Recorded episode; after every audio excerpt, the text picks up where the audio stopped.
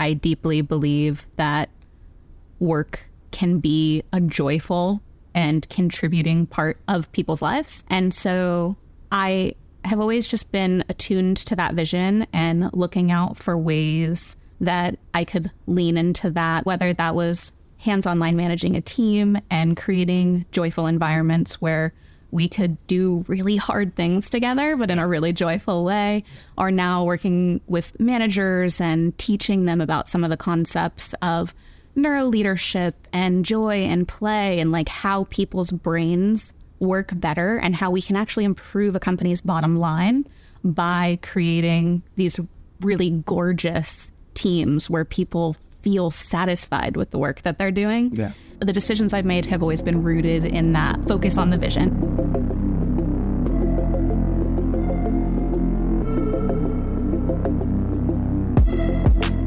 Well, welcome to the podcast, Meg. And how are you doing today? Um, amazing. This is my first podcast, so I'm nervous and excited. Mm-hmm. Which Yeah. I think is how I want to feel most of the time about most of life. A little nervous and a little excited. I think you always want that first time experience for every experience that you have. Yeah. It's also my first time recording a podcast live with somebody. So I am also, we kind of experiencing this together. So, so it's all good, you know? but I just want to say thank you so much for taking the time to say yes because you have so many different roles that you have been through. And now you are the executive director at Estee Lauder for the platform engineering team. And you have so many different things going on, but you still said yes to come to the podcast. So I really appreciate you doing that. Absolutely. Anything for cockroach. Yes. Uh, so before we begin, you know, tell me about, uh, you know, what it is it that you're doing right now at Estee Lauder, what what that role is all about, and what that function is. Yeah. So at Estee Lauder, I am, like you said, the executive director of platform engineering. Um, platform engineering in our context is a bit sprawling. So we have kind of everything needed to support the application. So that is things like cloud infrastructure, all the way to global analytics, automated QA, the tools developers use. How I think about it is we serve the developer as our customer, and that's who we think about. And we try to make their lives easier as much as we can. Yeah. So that's it's like a broad function that you have to kind of be responsible for, right? And here's here's the funny thing. When I was traveling, uh, I was telling my wife, "Hey, so I have to go for Roach Fest, which is our company event." And then I'm talking to Meg Adams from Estee Lauder, and my wife lost her mind because she's a big Estee Lauder fan. Uh, because uh, she gets her eyeliner from there. She has a bunch of other things, you know, that she gets from there. So she's like, "Can we get free stuff from you?" Like, I should have brought samples, and I'm embarrassed now that I did. you know, I and I was telling her I tried this trick with somebody I spoke from Chick Fil A. Uh, it was a his name is Brian Chambers, and we had a podcast, and he got, I got some free Chick Fil A sandwiches. So God. if you can hook me up, that will be the best thing. But but again, uh, Estee Lauder is one of the largest cosmetic brands in the world, and previously you were working at Etsy, so which is also like a huge place uh, for online retail. So how was that experience for you going from a world where you have e-commerce in that sense, move to Estee Lauder? How was it? How was the whole space like for you? I think the big difference between Etsy and Estee Lauder is that Etsy is a two-sided marketplace, and so the focus of the work we're doing within engineering, what I was doing within data engineering, there is really thinking up through the whole flow Yeah. from ideating a product all the way through to it arriving to someone who bought it. Right. Um, and for Estee Lauder, it's engineering and like what we're focused on is purely on the buying consumer. Got it. So thinking less about the whole marketplace and more specifically about like how do we get this amazing product that mm. so many people are so loyal to Yeah. into their hands as quickly as possible, as efficiently as possible in a way that is delightful and that they find Right. pleasing. before we go to Condé Nast, I would rather open it up and tell me a little bit about your own story as to how you got into tech. And I was reading stuff that you've written, and the story is amazing and beautiful. So I would rather have you tell that story to everyone listening as to how you got into this whole practice of tech and engineering and being a woman in code, actually. my story started out like so many as an elementary special education teacher. Um, I went to school for teaching and ultimately decided that that's not what I wanted to do. Um, but I wasn't sure at that point. I just graduated college and was like, oh God, what have I done? I have this degree and have no idea how to apply it. Um, but what I did have going for me is that I'd been working part time for uh, one of the limited brand stores for several years. Right. So I called up Victoria's Secret and was like, will you please give me a job?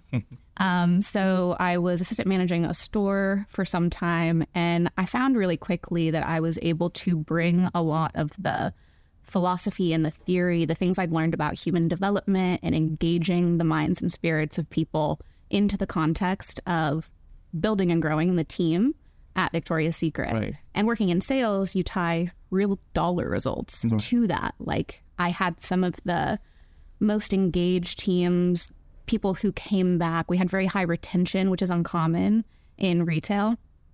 And we were selling a ton of stuff. Right. And I was really excited by that. I was like, this is the thing I want to do. This is fun. Right. But didn't want to work in sales forever. so I knew I wanted to be a leader and a manager, which is fairly uncommon, I think, for engineering leaders. Yeah. Usually people become engineers and then eventually they either accidentally or sort of on purpose become a leader. But Right. I started out knowing that I wanted to lead teams and work in a leadership space and took some time to teach myself to code and spent some years as an engineer, largely working in the front end space. Right. Um, and then finally achieved the goal that I'd set out, which was to manage teams. Yeah. Um, so started out, my first team was at Condé Nast, working largely in the front end space. Um, and when I moved on from that job to Etsy, I'd interviewed for a role that was also kind of in the front endy product space. Right. But through the course of the interview, they were like, you have a really strong management practice. We have this job over here in data engineering we've been trying to hire for like a year. Right. And it's just not working. We can't find anyone with the skill set we need. Will you come try data engineering? And at the time, I was like, Me? Yeah. absolutely not. Um, but I was really excited by the people I'd met and finally was like, okay, let's give this a try. Got it. So spent my time managing teams in the data engineering space Right. at Etsy. Um, it was an absolute blast. Data is so interesting. It is. it's my favorite of all the engineering spaces. Right. Um, and I did that for almost a full four years. Towards the end of my tenure, I was invited to try a strategy and operations role. So rather than leading some of the data engineering teams, I was working on top of the engineering org, which had about a thousand engineers Got it. thinking about engineering enablement, things like engineering onboarding, um, team acceleration, manager training. And I really liked doing that. I liked thinking about the problems, but I pretty quickly realized I missed working hands on with leaders and with teams. Right. So made the move to Estee Lauder, where I now work with an amazing team of managers and senior staff engineers. So how how big is the team now at Estee that you're managing? Oh, that's a good question. Um, right now, I want to say 50? 50 is not. It's not less. It's a lot of people It's a lot of people. to manage. Yeah. So do you think that uh, having that experience of trying these, so having this versatile experience of being a developer, working on data, working on infrastructure, you have such a holistic profile now, and now you're a leader too. Do you think that gives you perspective to kind of look at a 50 people team who's working on different areas and you can have a perspective, like a real perspective. Like I've met managers who are managers, but they don't have real experience on working on those problems. Do you think that hel- helps you as you lead the team at Estee Lauder now?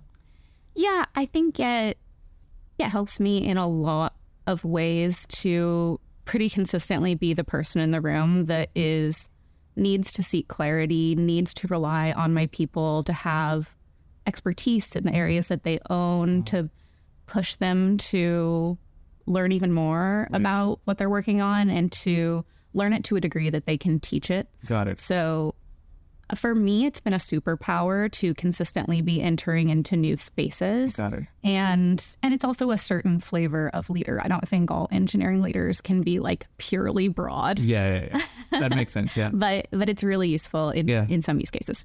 Felt like you have a very holistic profile, and that's what it feels like you're bringing to Estee Lauder as a leader.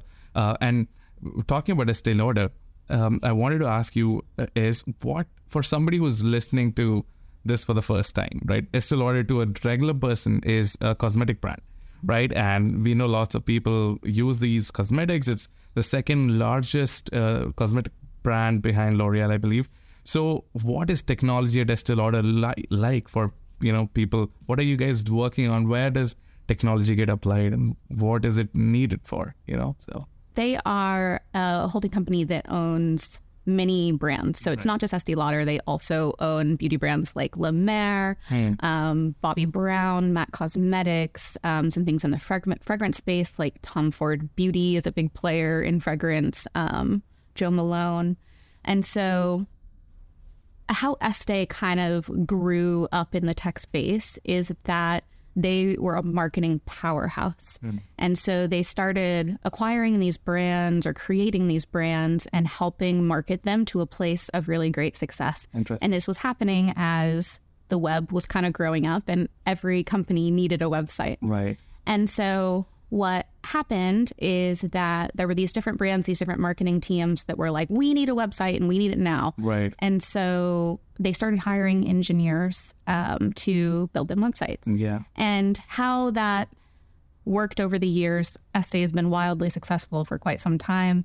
And it was okay to kind of be investing in engineering in all these different spaces, but it obviously created a pretty like a o- open culture where it's not critical. Or, yeah. Yeah, not critical and nothing really needed to be unified. Everyone was kind of doing what they wanted to. right, But at a certain point, you know, for a lot of reasons, having a tech stack that's just sort of sprawling doesn't make a lot of sense, especially when you're solving a lot of the same problems for Yeah, different brands. hundred percent. And in e-commerce, you know, there's only so many things we can do. You Right. you click the thing, you buy the thing, you select the size. Hard and or out is the bread and butter. Yeah, exactly. Yeah, And so, as I started talking to Estee, with the journey that they have been on is consolidating all of that into a single tenant based um, application where they build the components and then are able to share them with all of the brands that can modify them to the look and feel, the things that they want. And then we have more engineering resources to build cooler stuff, to think more about AI and things like that. interesting. So basically, what your team right now is working on is creating this unified platform experience that then sub teams within Estee can say, okay, we need this. Can you pull this out for us? Can you pull that out for us? You can do that. So how has that changed? Like coming in from some outside, bringing in this perspective. Uh, how does how I know your favorite word in, in engineering is change management It is. for your article. Read the article. Yeah, so I read the article. So, so how was change management like when you were coming in and talking to Estee Lauder about okay, hey, this is what we need to do. This is where everybody is going. So how did the transition start? Okay, beautiful question. I'll clarify that I have come in at the middle of Oh, the middle of transition. it. Okay. Yeah, and that's actually what made the job really interesting Right. to me as I care a lot about change management, about managing culture and managing humans through change. And so the digital transformation the company was in the middle of, I was like, this looks like something I want to sink my fingers into. Um, so what I have been working on there is really espousing engineering best practices. Again, because we were coming from a space where there was more distributed engineering resources and not a centralized engineering organization, there's not necessarily that rich history of people who are advocating for or implementing really strong tooling around things like observability or testing. And there's that's not to say that there haven't been people who've been doing a lot of good thinking there over the years, but there's just not quite hasn't been as much investment in it. And now we're very, very focused on ensuring with this new singular platform that the uptime is everything that we want it to be, that the performance is what we want it to be. So we're really focused on advocating for and implementing some of those engineering best practices. Got it. So when you were coming in, talk about uh, in terms of where they were, you know, what were they doing? Were they adopting the cloud? Were they already on the cloud, like AWS? Like if I ask you what cloud they prefer, is it a multi-cloud strategy or is it like a let's be on one cloud or on-prem? How is that? We have a multi cloud strategy as an organization, but for the e commerce website specifically, we are more consolidated in AWS, and that's where our strategy is today. Got it. And how is it that you have engineers with you who are doing latest R&D, generative AI coming and all these different thing- things that they want to work on? So how do you handle that when they say, "Hey, I want to try something," say which is on Google, and how do you tell the person to okay move everything to AWS? Do you have to have those conversations where you have to get involved and say, we should look at this, but maybe on AWS? Um, that's a good question. It's not something that's come up yet in a way that we're really like pitting tools against each other. A lot of our data stuff is in GCP right now.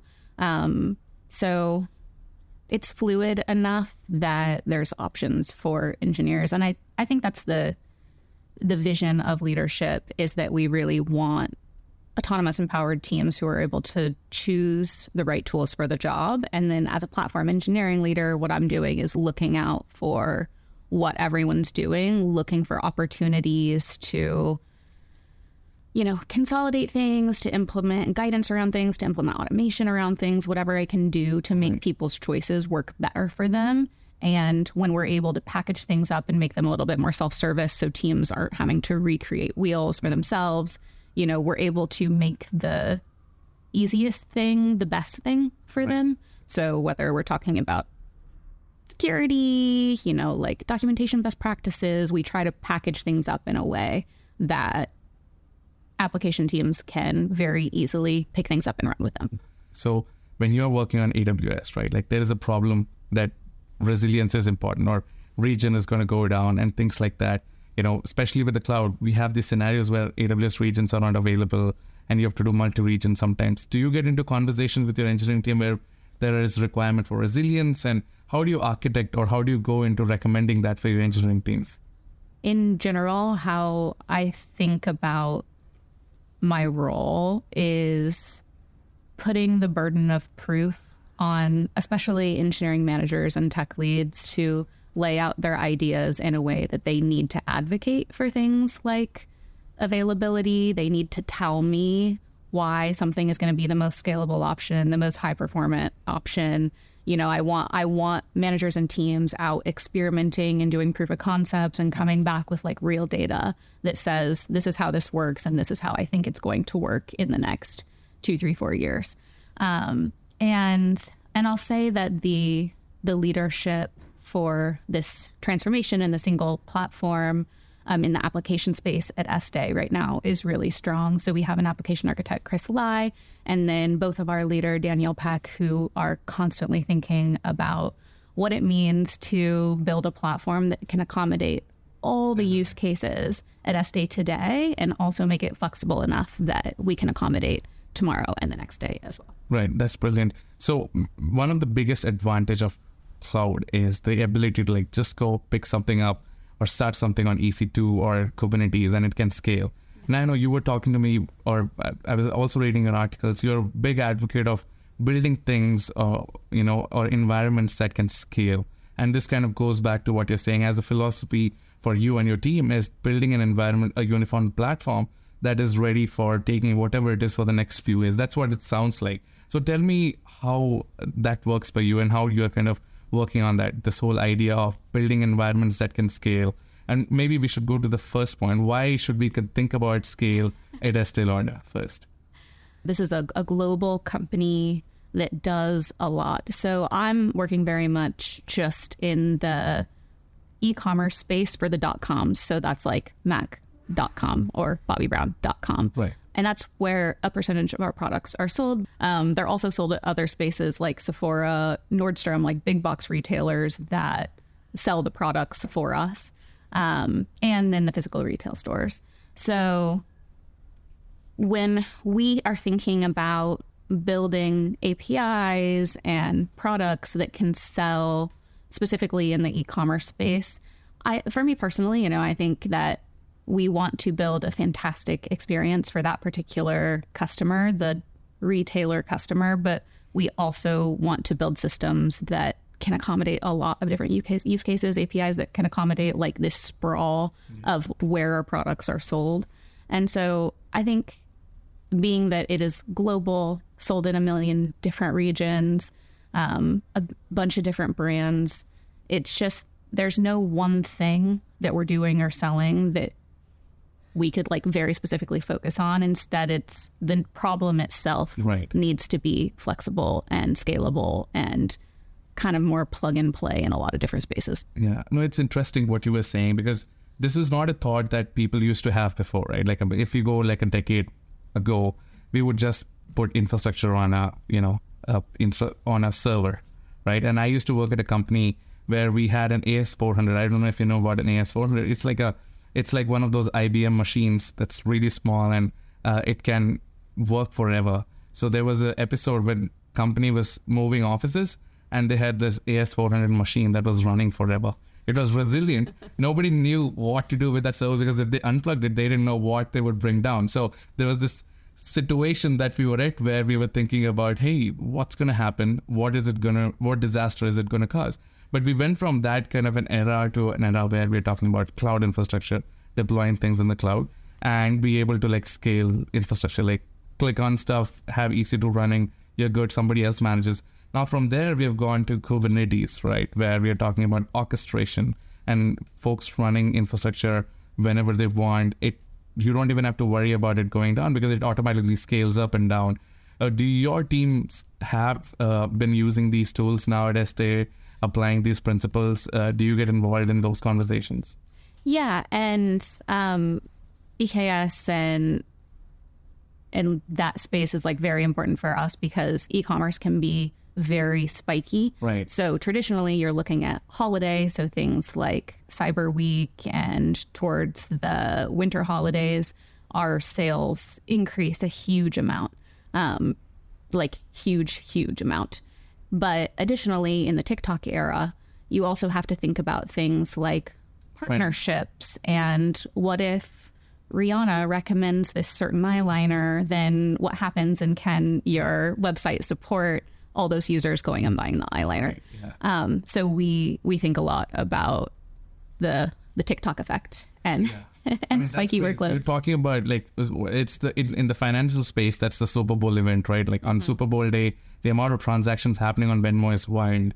So they have now scaled their platform to consider every day as a possible uh, uh, you know Super Bowl event. So for you, that's Black Friday or the holiday season. So that's what your team is working on. So uh, do you have to do like a rigorous testing also? Do you put any practices around testing to make sure this resiliency and scale is kind of your you can handle that? Is that something that you do regularly? Do you have practices around that? Yeah, we have a working group devoted to performance and load testing. So we're consistently um, making sure that things that we can accommodate that scale. And it was the same at Etsy as right. well um, before holiday typically and a couple times throughout the year we would we had scripts we'd run to kind of test everything end to end and be like okay what happens if we just throw chaos at this system we as a platform engineering group are able to pave the path of what we hope engineering teams are going to do right um, and we we try not to prescribe we try not to say like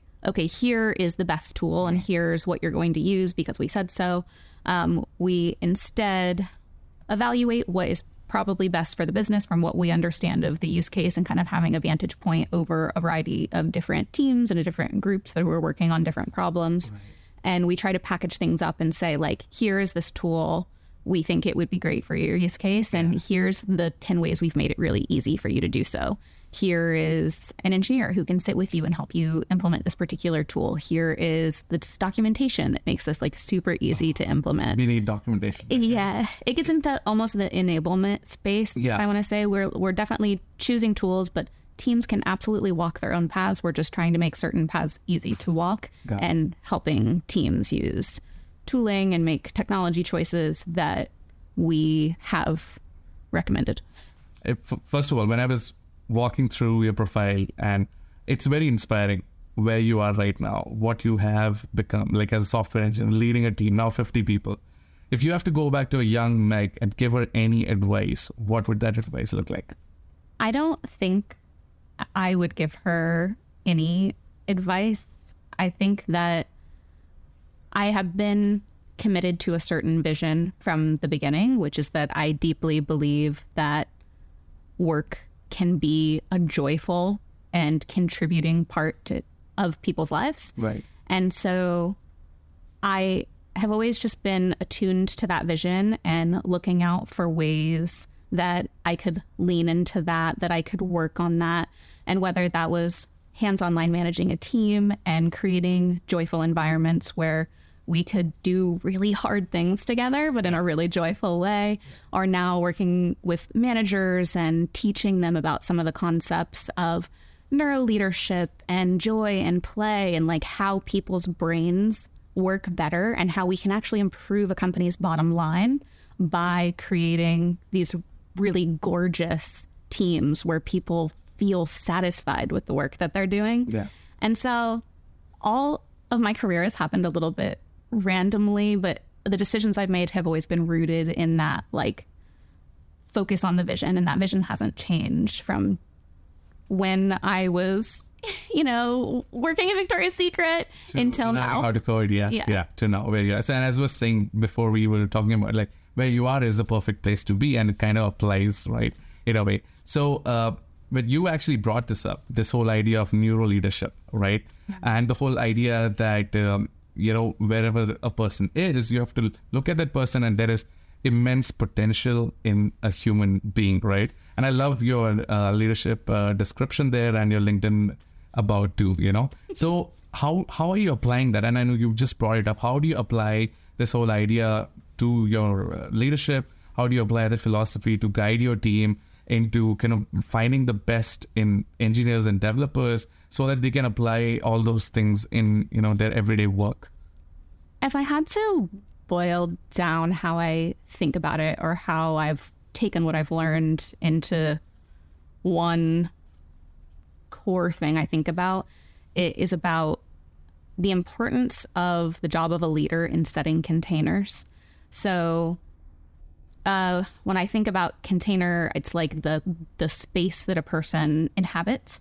And if you go all the way back to primal days, you know, we were out in the wilderness and we were looking for ways to set the perimeter so that we had a small space that we needed to pay attention to and look out for danger to protect ourselves and the Right. people that we loved.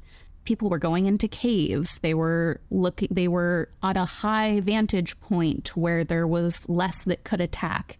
You know, that is a, a baked in brain thing that we do and that hasn't changed today. And when we're working with a team that is also a container about like the potential for threat and reward essentially and so i think a lot about how can we set the container to be really specific intentional hmm. and how can i tell people what to expect so that their brains can quiet down and they can think more effectively Right. And engineers are different, interesting people, you know, like I have, like if I work for a manager, you know, one of the, I convey to them, hey, this is how I work. And he's like, yeah, I work with your kind, you know, that's what uh, a feedback I get. And I generally used to be an engineer who used to have the tendency to like work on a problem. And as soon as that program starts working, I'm like, yes, my work is done. All right, show me the next problem. And we have this natural tendency to work, and we always need great leaders. So I've been inspired by leaders who come in has and tell me, hey, hey, that problem's not done yet. Of course, for you, you have checked that code in, but we still have to make sure that it works, it aligns to the objectives. And there have been many times where I've done stuff I feel like I have achieved the objective, and my my engineering manager comes and says, hey, you know what? you're missing something. So do you get involved in conversations? And these can be hard conversations, but you have to tell them, hey, we need to consider this angle. So how do you take and consider those uh, and kind of guide someone else to do that? So, one of my leadership principles that I do my best to live, I'm by no means perfect at it, is to leave nothing unsaid. Hmm. So, again, when we're thinking about this container, like what's possible within this container, if I have something that I want to say to you, something I'm trying to say to you, something I'm thinking, and I don't quite say it. Right. Or if I like couch it in this really nice way, like, oh, I noticed that you did a lot of that project and now you're doing this other thing. And like, that's cool, but maybe what if we did that? Your brain goes into this place of like, I'm not quite sure what to do with that information. Your amygdala starts to hijack your brain and you Right. go into this threat space Sometimes, yeah, yeah. yeah of like oh god i have to there's things that need to be fixed and i'm not quite sure what they all are and so direct feedback and like candid conversations i think there's so much literature out there about uh, structure them in this way and we need to practice and it's so important and it is important but it's also so simple which is just that i need to say the thing to your face. Right. and that's not always easy. That doesn't always feel good but to say like you know on, on both sides of the spectrum maybe it's like hey i think this podcast that you're doing is really great and the way that you are committed to showing up for it and asking such interesting questions that's really important. Hmm. That's really important. And what you're doing i really appreciate it. And it's great for the team. Thank you. Right. like that needs to be said just as much as hey i noticed you walked away from this project and it wasn't done. Hmm. And i don't think that's how our team is going to work. Like we need to keep our commitments in building really reliable things and if you don't do the testing part we can't keep that commitment to each other so can you finish that And I took it like seriously. I will go and do the test. Yeah. You know, I will go. I will go back to the project. Like, I really that I, that one I really felt. So, so that's awesome. You know, I, I'm glad that you're bringing this up. You know, so uh, I know I want to be cognizant of our time, but I also felt like because we are doing a, a first time in person podcast, I wanted to change it up a little bit, and I wanted to ask you a would you rather question, or I would say I'll ask a couple of them, and you have to answer them really quickly. And the uh, and the idea is for you to kind of apply your platform engineering skills and your leadership skills. All right, you ready for that? let's go All right, and if it do, if this doesn't work, we'll just ask the production team to like cut all of this out. all right, so here's the first question: uh, Would you rather manage a remote data center with unlimited resources, or run a highly efficient cloud with occasional outages? occasional outages i love managing through crisis Yeah. and I love learning from incidents. It's the one of the most fun parts of being an engineer. So no question, I'll take an outage here or there. But but do you think? Okay, I, I'm just gonna ask a question. In in uh, would that affect business or would you? That's, that's not that wasn't part of the. All right. I'll come back to that. Yeah. Okay, that's fine. All right, next question. Uh, would you rather instantly scale a server capacity or possess a crystal ball for infrastructure trends? No scale. Scale, Yeah. scale server capacity. Yeah. Yeah, tr- talking like a true platform engineering leader. All right, let's go to the next one. Would you rather migrate to a new cloud provider overnight with zero downtime or spend millions of dollars to maintain legacy systems? That's not okay. You've put me in a really hard place. Yeah, That's a hard one. Yeah, I know. Obviously, I have to choose the first one. Yeah. Like no question, someone will fire me if I don't. But also, my favorite project is a migration. Like I love a big, messy, difficult. Like the company thinks it's not possible hmm. kind of migration. Um, if anyone has one of those, please call me. This doesn't translate via audio, but I just looked right into the camera. Call me. I'm available for your legacy migration. Free consultant to help you with your toughest migrations. the, the first one, because no one will trust me if I say the second one. Yeah, yeah, yeah, No, we'll come back to that. But that's great. I mean, great responses. Three on three, by the way. Okay, fourth, fourth one.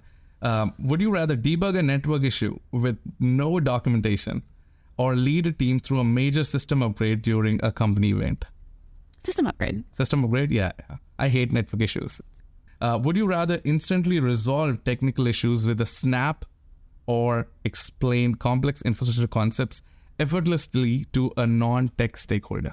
Oh, I want to explain things effortlessly. That sounds so cool. would you rather want to do that yeah i mean i've i've been in situations where i have to explain uh, non-tech stuff to people like stakeholders and like general people you know and sometimes it's like bang your head on the wall. But i think uh, you are you are an engineering leader and you have to do that. So you will say yes to that. 100%. all right. So what i think i would give you a 5 on 5 on the would you rather questions. They, was, they were great responses. But i do want to go back to the one that you were talking about especially that migration piece right? Tell me walk me through that uh, for somebody who's never done a tough migration how how to how to handle that scenario? Like if you have if you are in a complex migration story tell me walk us through that yeah Yeah. So my biggest migration that I've worked on was at Etsy. Um, I was part of the team who were migrating our data warehouse from on prem and a particular vendor to a cloud vendor. So different vendors from on prem to cloud. There was a lot going on. And it was the data warehouse itself, all the data that it held, as well as everything built around that. So the jobs that ran, the pipelines, the all of the all the etl stuff. pipeline everything yes Yeah. And fundamentally, what I believe about doing hard things is that any problem can be broken down enough to make it achievable. Um, so I'm actually working on a book right now. It's called How to Do Anything. so it's very much in this space um, about taking a big thing that feels really hard or impossible and breaking it down in a way that anyone can achieve basically anything, um, given the right amount of resources, time, and give a damn. Um, and so this project in particular went on for I think 15 months. Wow. It took a pretty large team. It took some of the smartest people I have ever worked with to come together and to figure it all out, um, to break it down, to pick up these pieces and glue them back together to say, okay, we have to do this thing in this order. We have to move these things and then those things. And then to think about the communication strategy. Right. And, and I think the whole thing just fosters such a teamy environment. Like the, the goal is so clear and so specific. Yeah. Like we're here and we need to be over there. Yeah. And did you go completely to the cloud after that? Like we moved the entire data warehouse from on-prem to. I hope it's an Oracle data warehouse that you moved away from. It was Vertica. Oh, okay. That's that's equally bad. But, but yeah, I mean, it's I love uh, technology that runs on the cloud just by the ability to scale. SaaS products, especially, uh, I think my opinion is that off late there have been lots of companies who are working on building SaaS products, and the advantage that these companies have is that they can single-mindedly focus on building a product that works on any cloud, can scale, is resilient. And sometimes when you're on the cloud, say you're on AWS, and you you have just that one product, but you have multiple solutions now that can work on the cloud. So for anybody who's on this journey, this is amazing. I recently spoke to somebody who was telling me like 20 years ago when he needed to solve a problem, he had Oracle or he would have to write his own database. And now the last 20 years, we have so many open source technologies, lots of companies building these amazing products, you know. And now we have database like CockroachDB, which is one of the solutions that engineers and developers can choose from, right? So I think that's really exciting that for engineering managers and engineers and developers, there is a plethora of technology available to be taken and to be applied, right? The one question I was really um, curious to ask was, you know, if you're creating a leadership culture, you know, you have to create, you want every individual engineer in your team to be or have some leadership in it. How do you how do you take somebody who's like, hey, I just want to be a developer, check my code in, and turn that person into a leadership, a leader? You know, what do you tell that person? Experience has been that I've never found someone who isn't excited to share what they know. Hmm. And I think that's there are lots of different ways to again set the container for someone that's like, hey, you just built this awesome thing. Like, let's go talk about it to other Right. people. Hey, like I see the way that you're thinking about this problem and next time I want you to like write that out loud in Slack. I want you to write what you're thinking and walk through your thinking so that you can demonstrate that thinking to other people and level them up too. Right. And so I've never found someone who I can't pretty easily invite into building their leadership and growing their influence within the individual team or within a greater organization. Yeah. So I, you know, for a lot of reasons, I think the the Mountain Dew stereotypes of engineers are more, and we were are in a bright new future. Yeah, where it's good. I mean, if you're in an environment where you have 50 people to manage and all of them are like, hey, I would love to talk about one and just explore it,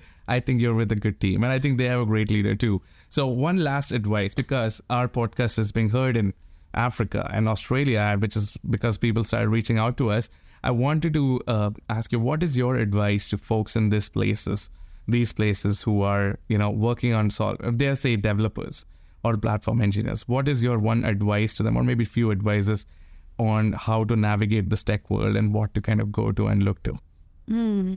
I think what's important right now in the current state of the world, which is we're talking post COVID, the engineering market is changing a lot. Yeah. We're in an economic downturn. There's like a lot going on. And I think what has been important and what is still important is that engineers need to be able to share their ideas and share their ideas, especially in writing. So I think using the tool of writing to clarify your own ideas, to help you understand what's rattling around in there and like really make it make sense. It's been an invaluable part of my own engineering, my own leadership experience, and it's something I recommend to everyone I talk to. Like, write, even if you don't show it to anyone, but like, please show it to someone. But Right. think about things and put it into writing, clarify your ideas, put them out into the world. You know, like, I think it's important, especially in this distributed world that we're living in. So that's my my top advice for people. is just write. Yeah, it's awesome because I read that advice that you written out in 2018. I think you wrote an article, the overwhelming need for learning lists, right? And I, I can see how you've written something 10, 7 years ago. You're still applying in conversation today. So when you were, uh, what you had suggested and what Meg had actually suggested in that uh, particular article that you can go check out on our Medium blog, also on HackerOne, is that you need to have you know a list of things that you look at you see and you can just put it in a you know list of things to learn and have some clarity write it down things like that. And i feel like now it's we don't need a Wunderlist anymore. You know there is a tool i don't know if you know about it, it's called my mymind.com like it's a website where you see anything you can hyperlink it and ai kind of puts all these things. It's an extension of your mind. So if you're an engineer or a developer or a platform engineer and if you're in that journey um, and you come across certain things, just put them, like Meg said, into a list and just follow them and you know keep. You've just up leveled me that I'm an I'm up, I'm getting up leveled for the last 50 minutes. So, so no, I mean it's it's been an absolute pleasure, and I'm really excited to kind of follow your career and see how you keep making changes at other companies.